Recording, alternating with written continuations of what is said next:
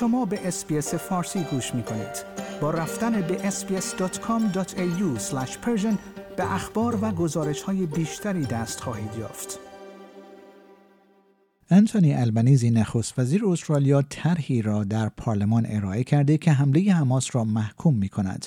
حمله که به گفته او اسرائیلی های بیگناه را هدف قرار داده و فلسطینی ها را به پرداخت به گفته نخست وزیر استرالیا بهای ویرانگری های آن پرداخته است. آقای البنزی می‌گوید حمله حماس به اسرائیل قلب هر استرالیایی را به درد آورده است. نخست وزیر استرالیا این گروه را دشمن یهودیان و همه فلسطینی های صلح طلب خوانده است که همچنین به گفته او بهای ویرانگری را برای این تروریسم می‌پردازند.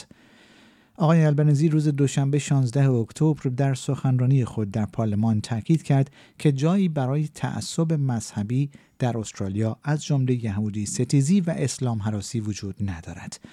نخست وزیر استرالیا همچنین به درخواست های بین المللی از اسرائیل برای پیروی از قوانین بین المللی جنگ در هنگام تلافی این حملات پیوست.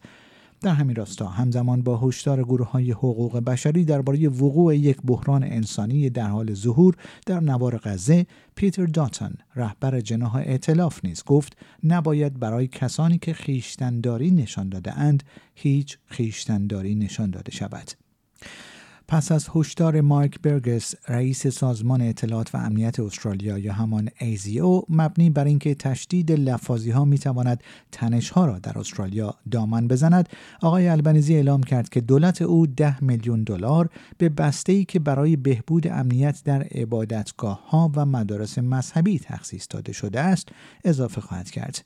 آقای البنزی همچنین با مردم اسرائیل و جامعه یهودی استرالیا ابراز همدردی کرد و گفت که در حالی که هیچ کس نمی‌تواند از باری که بر دوش شماست کم کند استرالیایی ها شما را در این دوران آسیب در آغوش می‌گیرند. نخست وزیر استرالیا گفت که تمام استرالیایی ها عمیقا از مقیاس و بیهدفی این حمله شکه شدند. آقای البنزی آن را حمله به یهودیان در سراسر جهان توصیف کرد.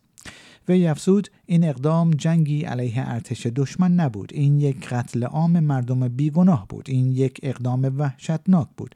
وحشیگری حساب شده و بیرحمانه همراه با طیف گسترده ای از راکت هایی که برای کشتن و ترساندن بدون رحم طراحی شده بودند.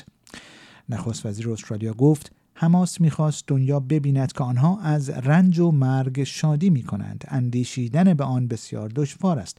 بسیار سخت است. اما ما نمی توانیم از حقیقت دور شویم. ما باید این جنایات را همان گونه که هستند بنامیم. باید آنها را با هم محکوم کنیم. آقای البنزی با تاکید بر اینکه مردم فلسطین دشمن نیستند گفت جنایت بیرحمانه حماس نیازها و آرزوهای مشروع فلسطینی ها را بیش از پیش از دسترس خارج کرده است.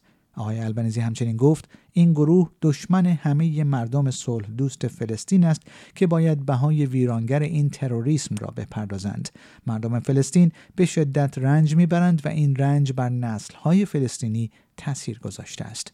نخست وزیر استرالیا همچنین افزود شکی وجود ندارد که اسرائیل حق دارد از خود در برابر یک سازمان تروریستی دفاع کند و علیه آن اقدامی قوی انجام دهد اما ما به درخواست رئیس جمهور ایالات متحده بایدن و سایر شرکای اسرائیل برای عمل بر اساس قوانین جنگ میپیوندیم